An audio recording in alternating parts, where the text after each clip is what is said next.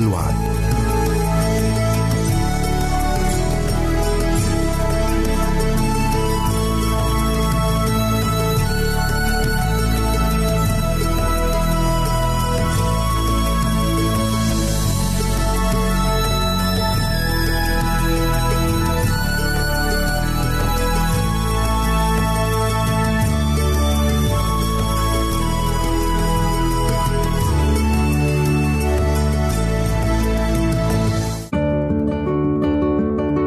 أعزائي المستمعين والمجتمعات، راديو صوت الوعد يتشرف باستقبال رسائلكم ومكالمتكم على الرقم التالي صفر صفر تسعة ستة واحد سبعة ستة ثمانية ثمانية ثمانية أربعة واحد تسعة.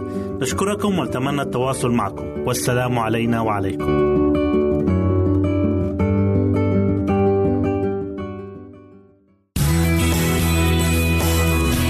يمكنك استماع وتحميل برامجنا من موقعنا على الإنترنت دبليو دبليو دبليو دوت إيه دبليو آر دوت أو آر جي.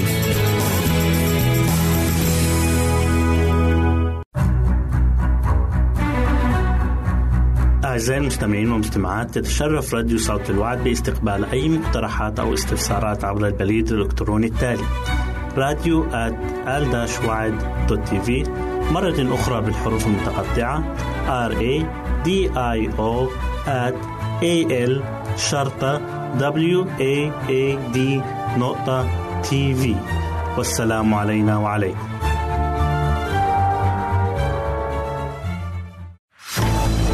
أعزائي المستمعين والمستمعات، راديو صوت الوعد لا يكتفي بخدمتكم عبر الموجات الصوتية فقط، بل وأنه يطرح لكم موقعا إلكترونيا يمكنكم من خلاله مشاهدة أجمل البرامج الدينية، الثقافية، الاجتماعية وغيرها من المواضيع الشيقة. يمكنكم زيارة الموقع من خلال العنوان التالي دبليو دبليو دبليو دوت إيه إل شرطة وعد دوت تي في، مرة أخرى بالحروف المتقطعة دبليو دبليو دبليو دوت إيه إل شرطة وعد دوت تي في. والسلام علينا وعليكم.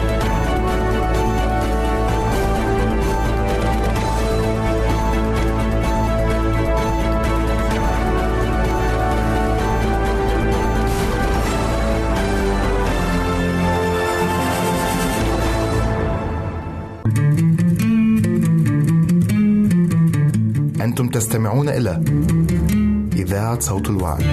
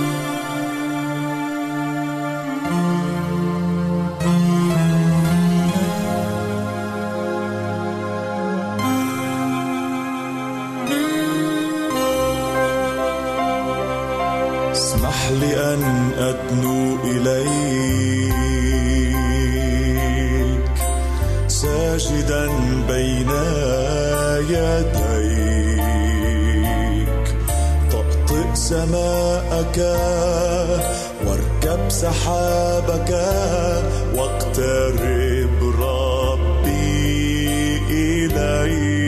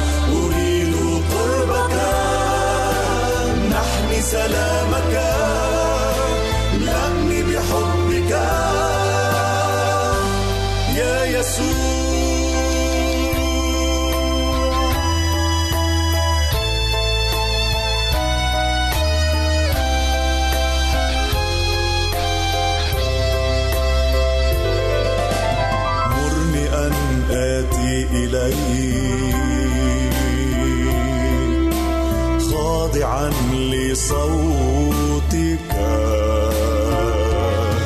شددني بيدك اسندني بشخصك احتمي ربي بك.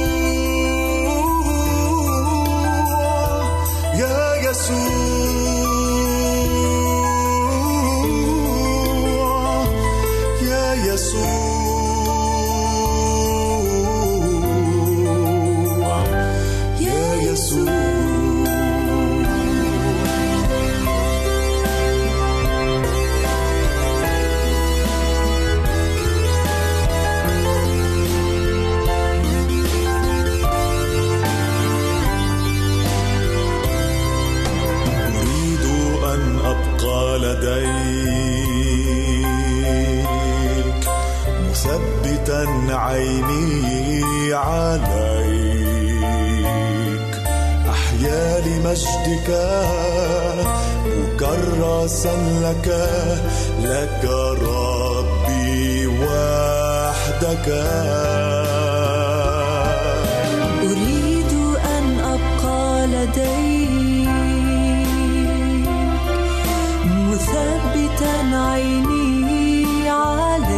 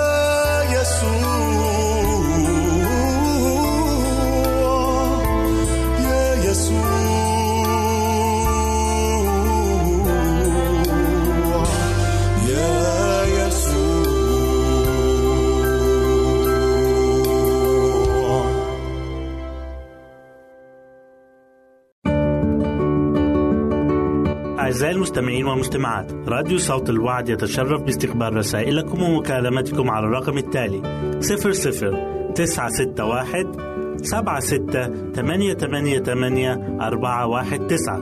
نشكركم ونتمنى التواصل معكم، والسلام علينا وعليكم.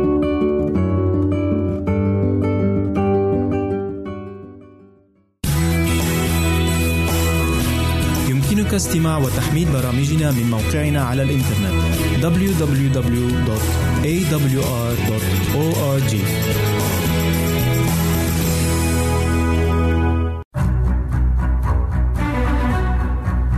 أعزائي المستمعين والمستمعات، تتشرف راديو صوت الوعد باستقبال أي مقترحات أو استفسارات عبر البريد الإلكتروني التالي راديو آت آل وعد دوت تي في، مرة أخرى بالحروف المتقطعة راديو آت آل شرطة وعد دوت تي في. والسلام علينا وعليكم. أهلا بكم مستمعين الكرام في كل مكان. يسعدني أن أقدم لكم برنامج السراج المنير، وحلقة اليوم هنتكلم فيها عن الشاب الغني. في بشارة لوقا إصحاح عشرة والآية خمسة وعشرين بتقول كلمة الله: وإذا ناموسي قام ليجربه قائلا يا معلم ماذا أعمل لأرث الحياة الأبدية؟ الإنسان ده كان شاب غني حافظ للناموس، لكن للأسف كان بيحب المال أكتر من ربنا. ومعنى كلمة ناموسي يعني رجل خبير في الشريعة ويقدر يشرح الناموس ويعلمه، وعلى وجه الخصوص للشباب. هو كمان اللي بيفحص التقاليد المختلفة المتوارثة في تفسير الناموس، وهو اللي بيمارس الأحكام القضائية زي القاضي بيحكم بين الناس وفقا للشريعة والناموس. ومن كده نقدر نفهم إننا نتكلم عن شخصية لها مكانة بين الناس. وطرح الناموسي على السيد المسيح سؤال سؤال من أهم وأعظم الأسئلة اللي بتخطر على الذهن البشري في مختلف العصور والأجيال، وهو ماذا أعمل لأرث الحياة الأبدية؟ لو بصينا للرجل الناموسي ده أو الشاب الغني زي ما بعض الكتاب كتبوا عنه، إنه كان بيتمتع بميراث كان ممكن الناس تحسده عليه، يعني المفروض كان يبقى مبسوط وسعيد في حياته، لكن كان بيعوزه شيء أعمق وأبعد وأعظم من مظهر الحياة اللي كان بيعيشها. الشاب ده انطبق عليه القول اللي موجود في سفر الرؤيا إصحاح ثلاثة والآية واحد: أن لك اسم أنك حي وأنت ميت. الحياة الأبدية شيء بيبدأ من لمسة الله للإنسان، الله اللي بيقومه من الموت اللي جلبته عليه الخطية، وعشان كده الله جعل الأبدية في قلوب البشر زي ما بيقول لنا في سفر الجامعة إصحاح ثلاثة والآيات عشرة وإحدى عشر: قد رأيت الشغل الذي أعطاها الله بني البشر ليشتغلوا به، صنع الكل حسنا في وقته، وأيضا جعل الأبدية في قلبهم التي بلاها لا يدرك الإنسان العمل الذي يعمله الله من البداية إلى النهاية. وفي حوار السيد المسيح مع الشاب الغني ركز السيد المسيح على الوصايا اللي بتخص القريب، اللي هي لا تقتل، لا تزني، لا تسرق، لا تشهد بالزور. كلها وصايا تتعلق بعلاقة الإنسان بالقريب، يعني معناها إن إيماننا لازم يكون فعال ويترجم لأعمال صالحة تفيد الآخرين. يعني إن ما كانش إيماننا فعال وإن ما ترجمش إيماننا لأعمال تفيد الآخرين هيكون الإيمان ده باطل. وبكده نقدر نفهم إن الحياة الأبدية مش بنرسها زي ما هو متعارف في عالمنا، زي مثلا ما الأبناء ما بيرثوا الأب وكل اللي بيكنزه. الحياة الأبدية مش كده خالص. الحياة الأبدية عبارة عن طاعة لأنظمة وقوانين معينة، قوانين اللي واضحة الله. فيه كتير من الآلهة متخبية في حياتنا وإحنا بنعبدها، والآلهة دي بتمنعنا إننا نقدم ذواتنا بصورة كاملة لله. لكن المفروض نعمل زي ما السيد المسيح عمل. السيد المسيح كان حر حتى تجاه نفسه، إنه أعطى ذاته من أجل إنه يحيا الإنسان حياة أفضل. السيد المسيح أحب الشاب الغني لأنه كان نموذج من أعظم نماذج الشباب، لكن المسيح كمان ما ترددش إنه يكشف الحاجز الرهيب اللي كان فاصل الشاب ده عن إنه يتمتع بالامتياز الأعظم من غير أي تردد أو مساومة. لو قرينا في قصة الشاب ده هنلاقي إن هو جاء إلى المسيح راكدا، وكلمة راكدا بتوقفنا شوية. يا ترى الشاب ده جه منين؟ وليه ما كانش ماشي على مهله؟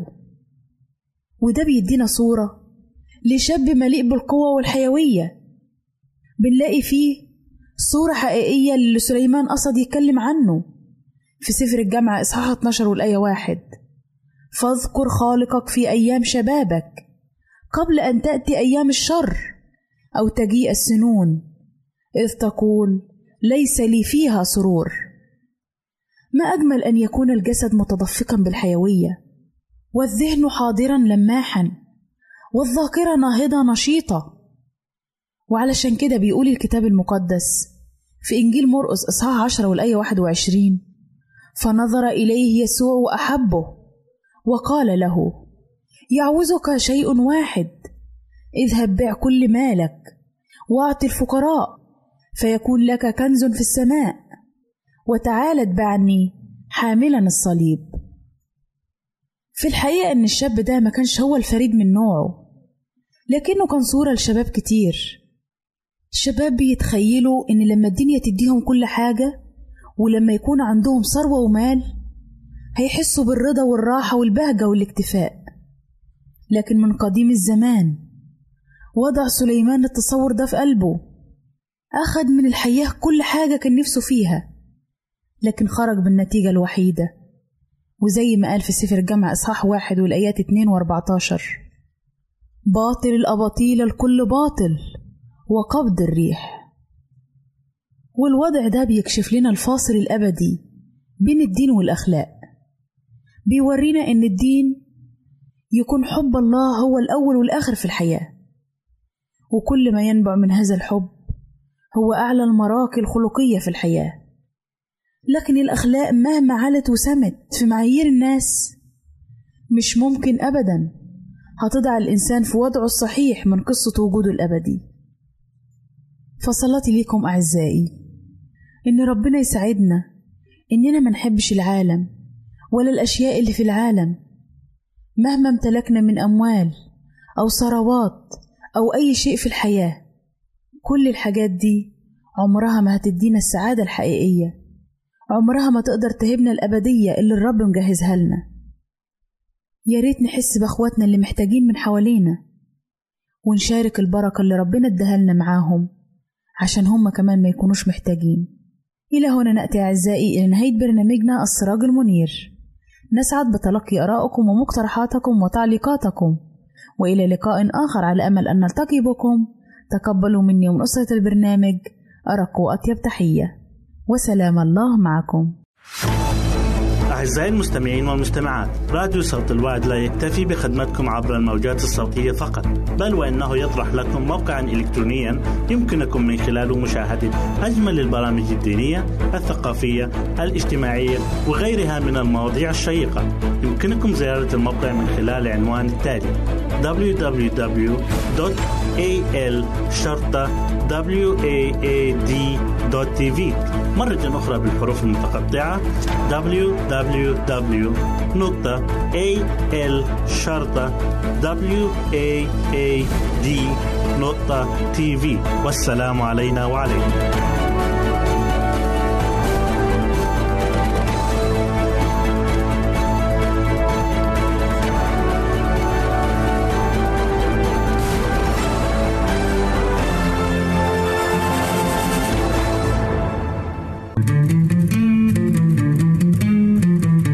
أنتم تستمعون إلى إذاعة صوت الوعد.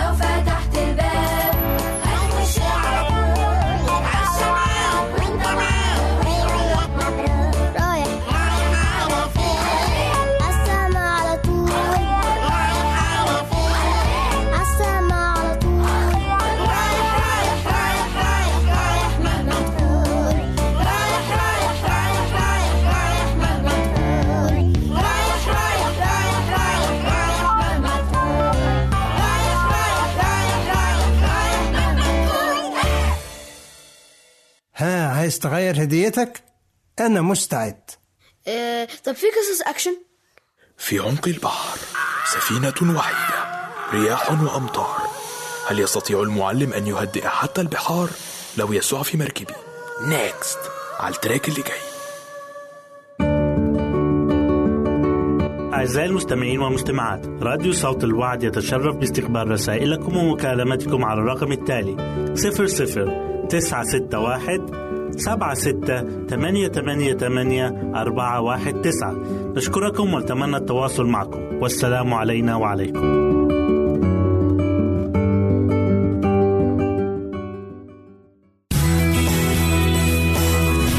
يمكنك استماع وتحميل برامجنا من موقعنا على الإنترنت دبليو دبليو دبليو دوت إيه دبليو آر دوت أو آر جي.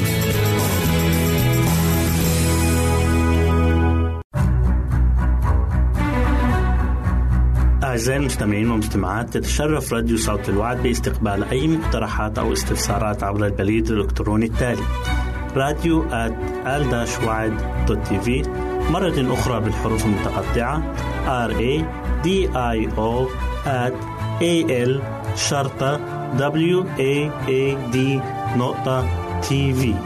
والسلام علينا وعليكم.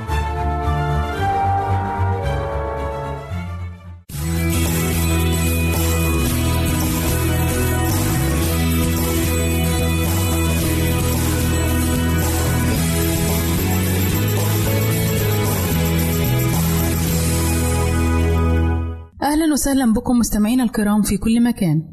يسعدني أن أقدم لكم برنامج من هنا وهناك، والذي يتضمن الفقرات التالية: النباتات المنزلية وفوائدها، هل تعلم، نبتة الرجلة أو البقلة وفوائدها.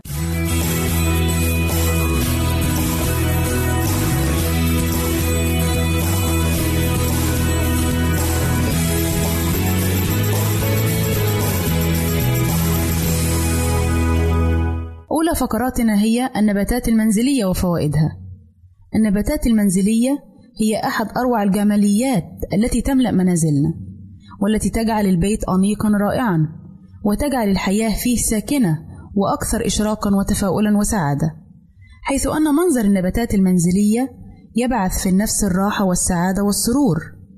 فرؤية النباتات المنزلية تطرح عن النفس الاكتئاب والضجر والملل، فهي لا تحسن النفسية فقط، بل هي أيضا نافعة من الناحية الصحية، لأن وجود النباتات المنزلية في المنزل يسمح بتجديد الهواء داخل المنزل.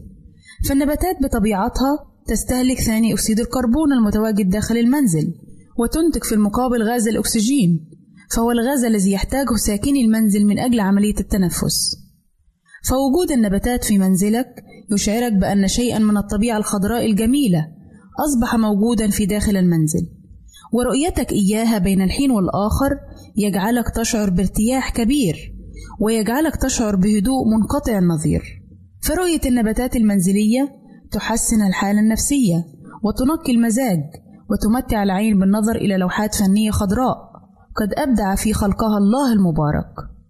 أيضاً وجود النباتات في منزلك يعد جزءاً هاماً من ديكورات المنزل، إذ من شأنها تجعل منزلك في أعين زائريه منزلا أنيقا جديرا بالإعجاب والتقدير. إذن كيف نعتني بالنباتات المنزلية؟ الماء هو أحد أهم العوامل التي تجعل النبات ينمو ويزهر ويستمر في الحياة. ضرورة أن يكون الري بماء نظيف، وألا تختلط به أي مواد ذات خواص كيماوية أو سامة. أما بالنسبة للتربة، فجميع أنواع التربة تبدو صالحة لعملية الزراعة، لكن يجب أن تكون التربة مختلطة جيدا وعناصرها متجانسة مع بعضها البعض. السماد السماد هو ضروري جدا من أجل تغذية النبات، ولكن لا تبالغ في تسميد النبات، فزيادة مقدار التسميد يضر النبات ولا ينفعه.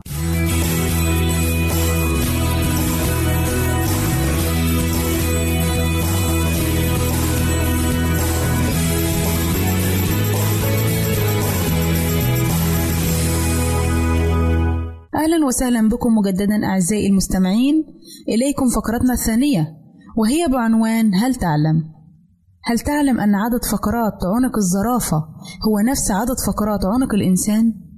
هل تعلم أن الغزالة من الحيوانات التي لها فتحات للتنفس في كل أنحاء الجسم وليس الأنف فقط، وذلك لاستشعار أي حيوان مفترس يقترب منها من على بعد؟ هل تعلم أن الببغاء هو الطائر الوحيد الذي يتمكن من تحريك منقاره لأعلى وأسفل؟ هل تعلم أن العنكبوت يستطيع نسج خيط يبلغ طوله ثلاثين متر؟ هل تعلم أن الحمار والذئب هم أكثر الحيوانات قوة في حاسة الشم؟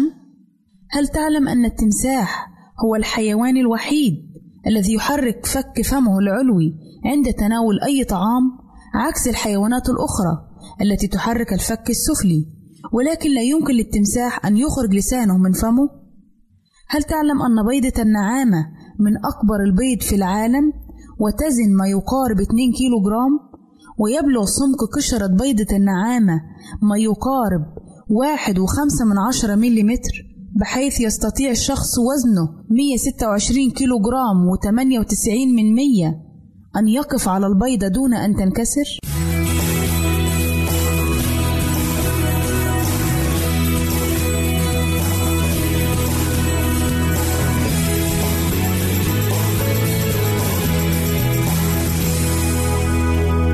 أهلا وسهلا بكم مجددا أعزائي المستمعين، إليكم فقرتنا الثالثة والأخيرة، والتي نتكلم فيها عن نبتة الرجلة أو البقلة.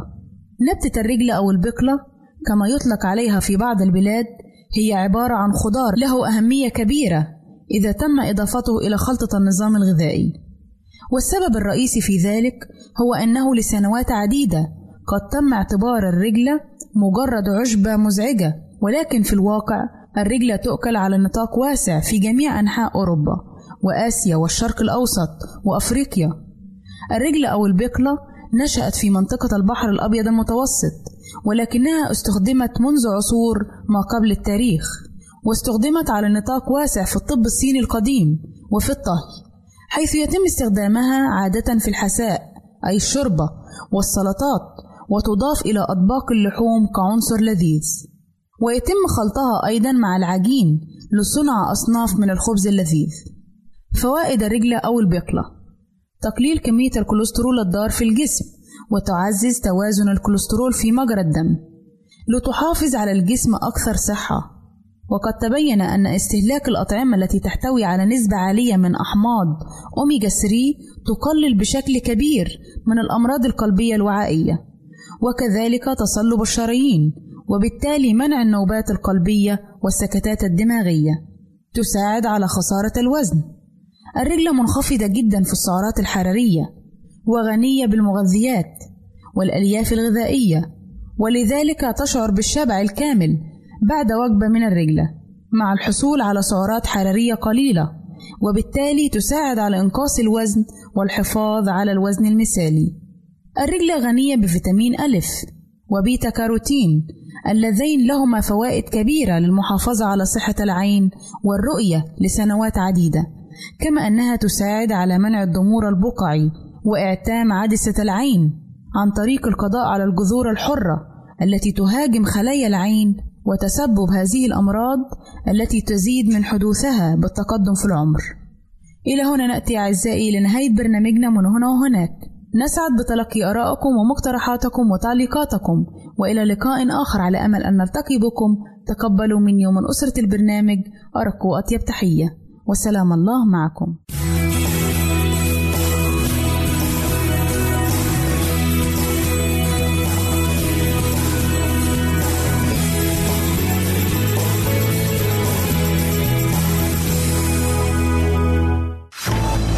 أعزائي المستمعين والمستمعات، راديو صوت الوعد لا يكتفي بخدمتكم عبر الموجات الصوتية فقط، بل وإنه يطرح لكم موقعا إلكترونيا يمكنكم من خلاله مشاهدة أجمل البرامج الدينية، الثقافية، الاجتماعية وغيرها من المواضيع الشيقة. يمكنكم زيارة الموقع من خلال العنوان التالي دبليو دبليو دبليو دوت إيه إل شرطة وعد دوت تي في، مرة أخرى بالحروف المتقطعة دبليو دبليو دبليو دوت إيه إل شرطة وعد دوت تي في. والسلام علينا وعليكم.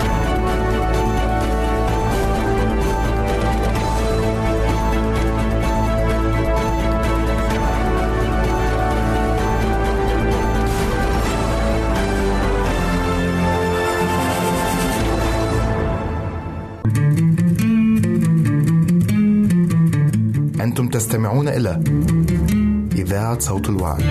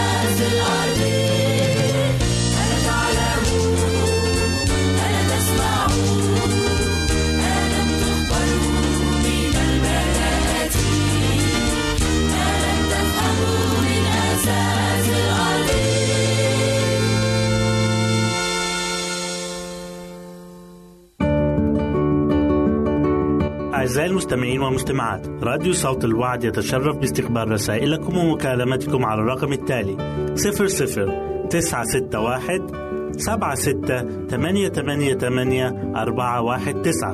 نشكركم ونتمنى التواصل معكم، والسلام علينا وعليكم.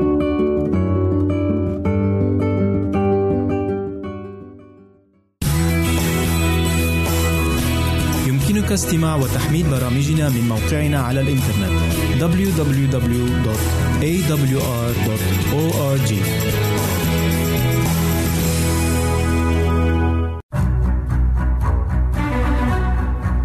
أعزائي المستمعين والمستمعات، تتشرف راديو صوت الوعد باستقبال أي مقترحات أو استفسارات عبر البريد الإلكتروني التالي راديو آت آل وعد دوت تي في، مرة أخرى بالحروف المتقطعة آر إيه دي آي أو آت إيه إل شرطة دبليو إيه إيه دي نقطة تي في. والسلام علينا وعليكم. مرحبا بك عزيزي المستمع في حلقة أسبوعية جديدة من برنامج قصة وحكاية. الطعام، الجوع، المعدة والأمراض، هذه عناوين تمثل مساحة واسعة من عالمنا الحالي، فالكثير يبحث عن لقمة العيش ولا يجدها، بينما نجد بعض الناس يملؤون معدتهم بأطيب وأجمل أصناف الطعام دون تفكير أو إلى درجة التخمة.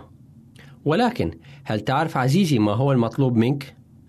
قال أحد الحكماء لابنه: يا بني، إذا امتلأت المعدة نامت الفكرة، وخرست الحكمة، وقعدت الأعضاء عن العبادة.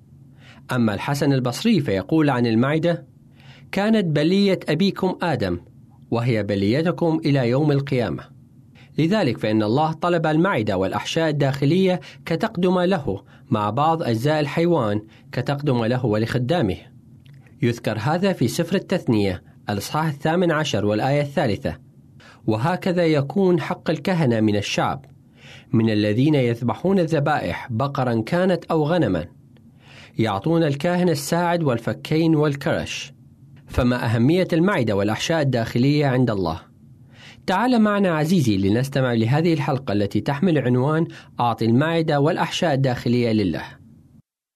لقد وضع الله أهمية كبيرة لكي يعلمنا بأن كل ما يقوم به اليهود من طقوس وذبائح في بيت المقدس له صلة وثيقة بخطة الخلاص، فإن كل طقس أو نوع معين من الأضاحي له أكثر من دلالة مهمة، فإن تلك النذور والأضاحي والطقوس لم تكن ترمز لتضحية السيد المسيح على الصليب فقط، بل كان لها تطبيق عملي على حياتنا نحن المدعوين من الله. يجب أن نطبقها إذا رغبنا أن نطيع الله في حياتنا. فمثلا عندما يقدم اليهودي ثورا أو حملا كذبيحة تقدمة لله، فإن الكاهن يأخذ أجزاء معينة من الذبيحة وحسب إرشادات الله. أما عندما يأتي شخص بذبيحة ناقصة أو معيوبة، فإن هذه التقدمة تكون مرفوضة من الله، ويقع عليه ذنب تقدمة الذبيحة غير كاملة أمام الله. وعلى الكاهن أن يأخذ أجزاء محددة من الذبيحة هي الكتف أو الساعد والفكين والمعدة والكرشة. والسؤال الذي يخطر ببالنا عزيزي، لماذا يطلب الله المعدة والكرشة؟ ولماذا على الكاهن أن يأخذ الكتف والفكين؟ هل لهذا الجزء من الحيوان رمز أو تشبيه لما يجب أن نقدمه نحن كذبيحة لله؟ فهل من الممكن أن يختار الله هذه الأجزاء بالذات، أي المعدة والأحشاء، لأنه يعتبرها من الأجزاء الصحية والتي لا يستطيع الإنسان أو الحيوان أن يتحكم بها بسهولة؟ دعونا نفكر بهذا الموضوع عمليا. أول عملية إغراء تمت على الأرض كانت مع حواء، وبالأخص معدة حواء عندما أغرتها الحية بالأكل من الشجرة المحرمة. أما مع السيد المسيح فكانت التجربة الأكبر والأعظم عندما جربه الشيطان بعد صومه لأربعين يوما وأربعين ليلة. نقرأ في إنجيل متى الإصحاح الرابع والآيات الثالثة والرابعة فتقول: فتقدم إليه المجرب وقال له: إن كنت ابن الله فقل أن تصير هذه الحجارة خبزا. فأجاب وقال: مكتوب ليس بالخبز وحده يحيى الإنسان بل بكل كلمة تخرج من فم الله. وحتى إلى هذا اليوم فإن جميعنا نعاني من الشهية وعدم السيطرة عليها، ونعتبرها من أشد الأمراض التي تصيب الإنسان. إن الدرس من كل ما قرأته بسيط جدا، فعندما نسلم أنفسنا وأرواحنا وضمائرنا لله يجب أيضا أن نسلم شهيتنا وشهواتنا وحتى أحشائنا الداخلية. يجب أن نتخلى عن كل شيء لله، نتخلى عن شهواتنا الدنيوية، وإن لم نفعل ذلك فإن كل عطايانا وتقدماتنا لن تقبل من الآب السماوي. الرسول بولس يقول في رسالته إلى أهل فيلبي الإصحاح الثالث والآيات من الثامنة عشر إلى التاسع عشر: وأنتم متأصلون متأسسون في المحبة حتى تستطيعوا أن تدركوا مع جميع القديسين ما هو العرض والطول والعمق والعلو، وتعرفوا محبة المسيح الفائقة المعرفة، لكي تمتلئوا إلى كل ملء الله. وقد أكدت لنا هذا الكلام كاتبة ملهمة عندما ذكرت في كتابها إرشادات للشفاء إن الطعام له علاقة وثيقة بالعبادة، فإن الخبرة الروحية تتأثر جدا بالطريقة التي نملأ بها بطوننا. فهل قدمت للكاهن الأعظم السيد المسيح كل ما هو مطلوب منك؟ وهل استطعت أن تقدم المعدة والكرش أيضا؟ عزيزي، ماذا تعني لك أن تقدم عاداتك وشهيتك للطعام للسيد المسيح؟ وهل استطعت اليوم أن تقوم بذلك؟ وإلى اللقاء أعزائي في حلقة جديدة من برنامج قصة وحكاية. كان معكم في لقاء اليوم الأخ يوسف حبيب، والرب معكم. أعزائي المستمعين والمستمعات، راديو صوت الوعد لا يكتفي بخدمتكم عبر الموجات الصوتية فقط، بل وأنه يطرح لكم موقعا إلكترونيا يمكنكم من خلاله مشاهدة أجمل البرامج الدينية، الثقافية، الاجتماعية وغيرها من المواضيع الشيقة. يمكنكم زيارة الموقع من خلال العنوان التالي: دبليو دبليو دبليو دوت إيه إل شرطة واد دوت تي في. مرة أخرى بالحروف المتقطعة: دبليو دبليو دبليو دوت إيه إل شرطة واد دوت تي في. والسلام علينا وعليكم.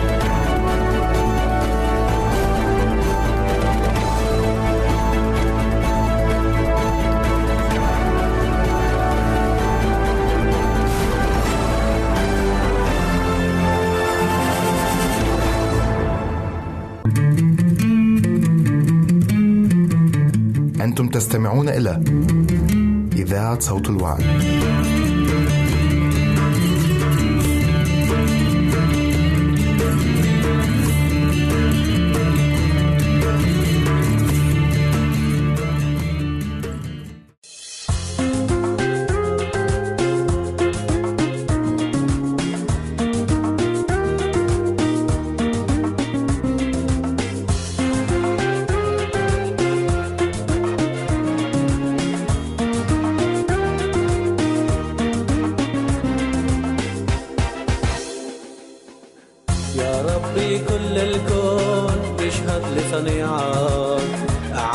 ايدك تهتف وتقول انك حقيقة. يا ربي كل الكون يشهد لصنيعك، اعمال ايدك تهتف وتقول انك حقيقة. ملكك يا يسوع لدهر الدهور، سلطانك يا ربي للأبد يدوم. باركك ونعليك نسجد لك يا مليك، وحدك مستحيل اكرمنا للأبد. باركك ونعليك نسجد لك يا مليك، وحدك مستحيل اكرمنا للأبد.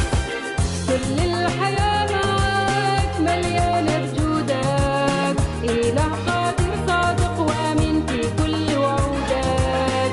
كل الحياة معاك مليانة بجودك، إله قادر صادق وآمن في كل وعودك. من غيرك إله صالح يا الله، وبقوة سلطانك تصنع المحال. بركك ونعليك اكرمنا للابد.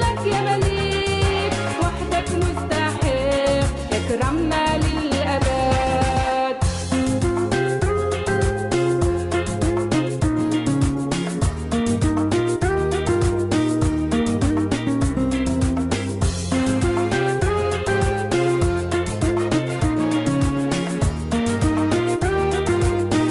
للابد.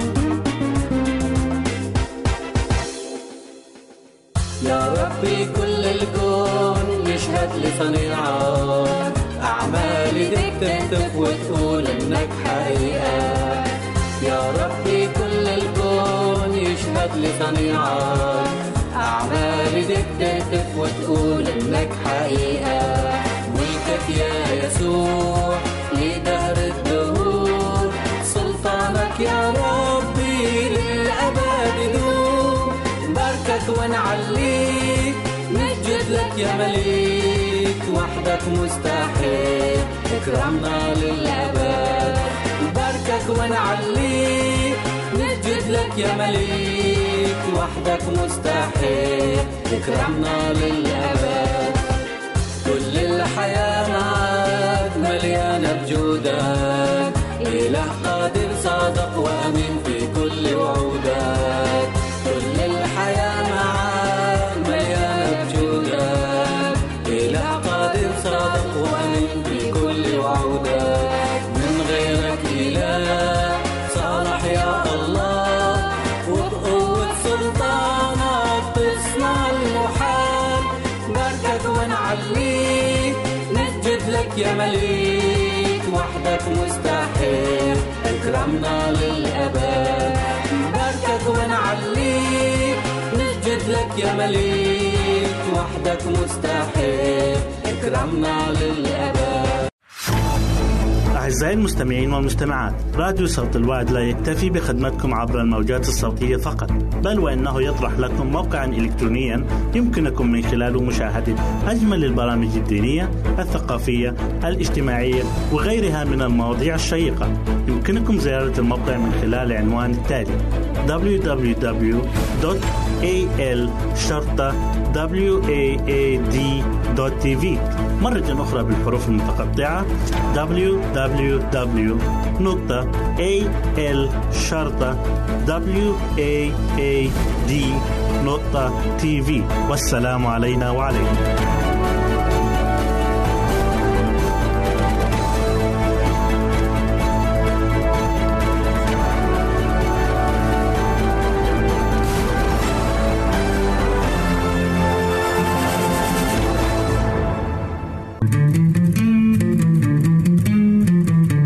أنتم تستمعون إلى إذاعة صوت الوعد.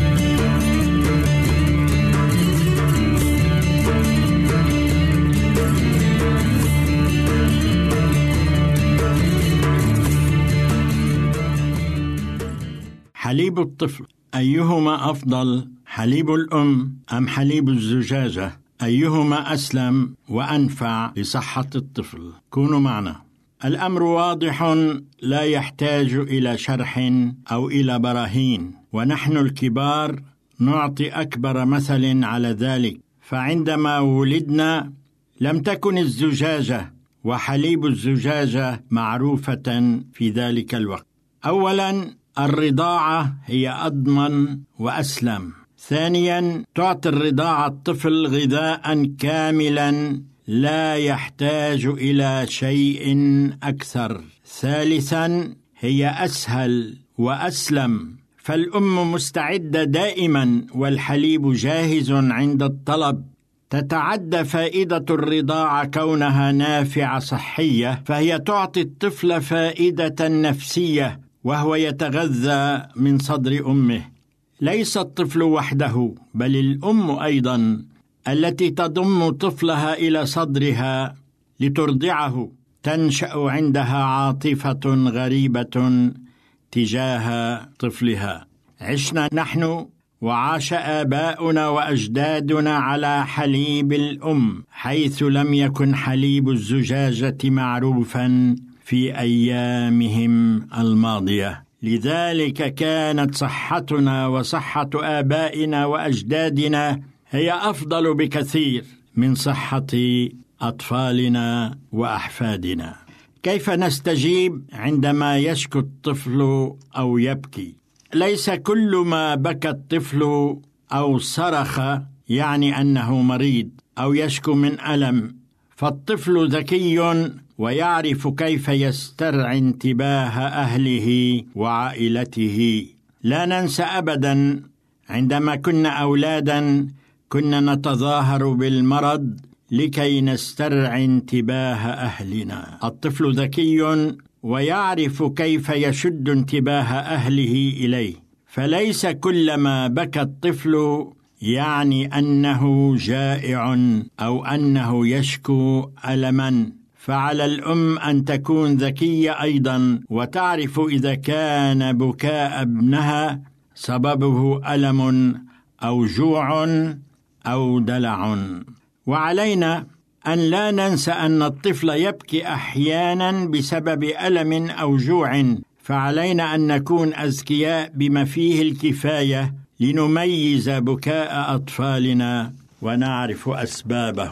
ماذا أفعل إذا ارتفعت حرارة طفلي؟ سؤال هام وسؤال ينبغي الإجابة عليه. أولا، تأكدي قبل كل شيء من درجة الحرارة، ولا تنسي أن حرارة الجسم تتباين تبعا للوقت وتبعا لبنية الطفل والمحيط ونشاط الطفل أيضا. ولا تنسي أن الحرارة المأخوذة من الشرج هي أعلى بدرجة من الحرارة المأخوذة من الفم. وأفضل وقت لقياس الحرارة هو ساعة الصبح أو آخر النهار ليلاً.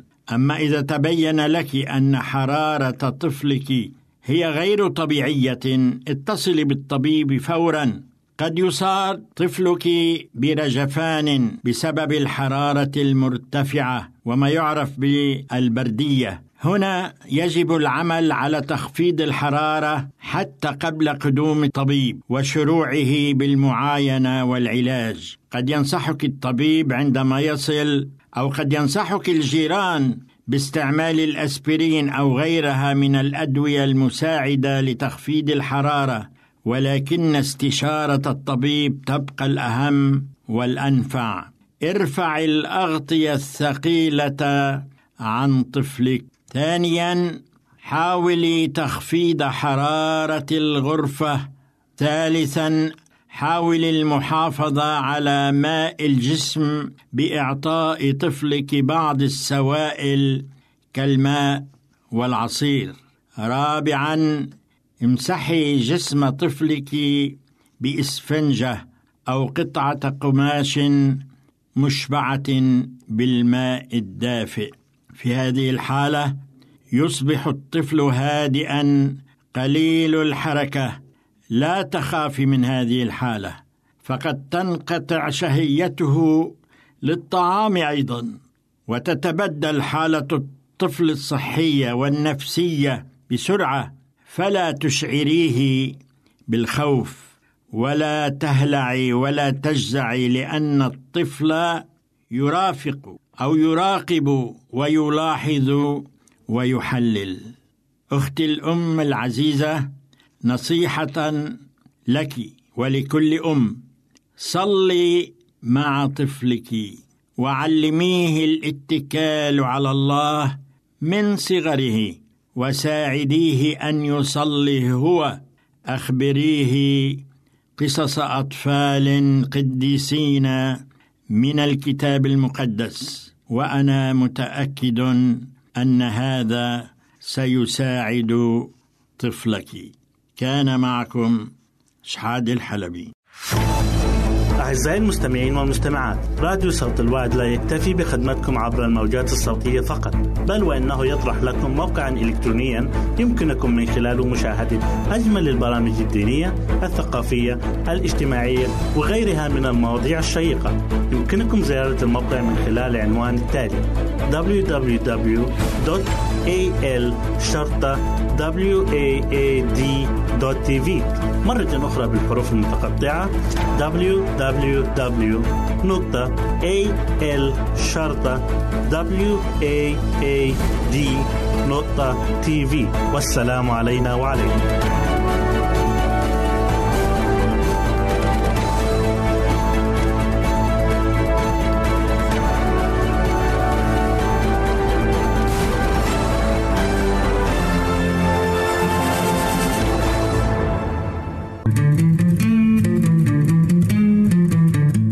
تستمعون إلى إذاعة صوت الوعد.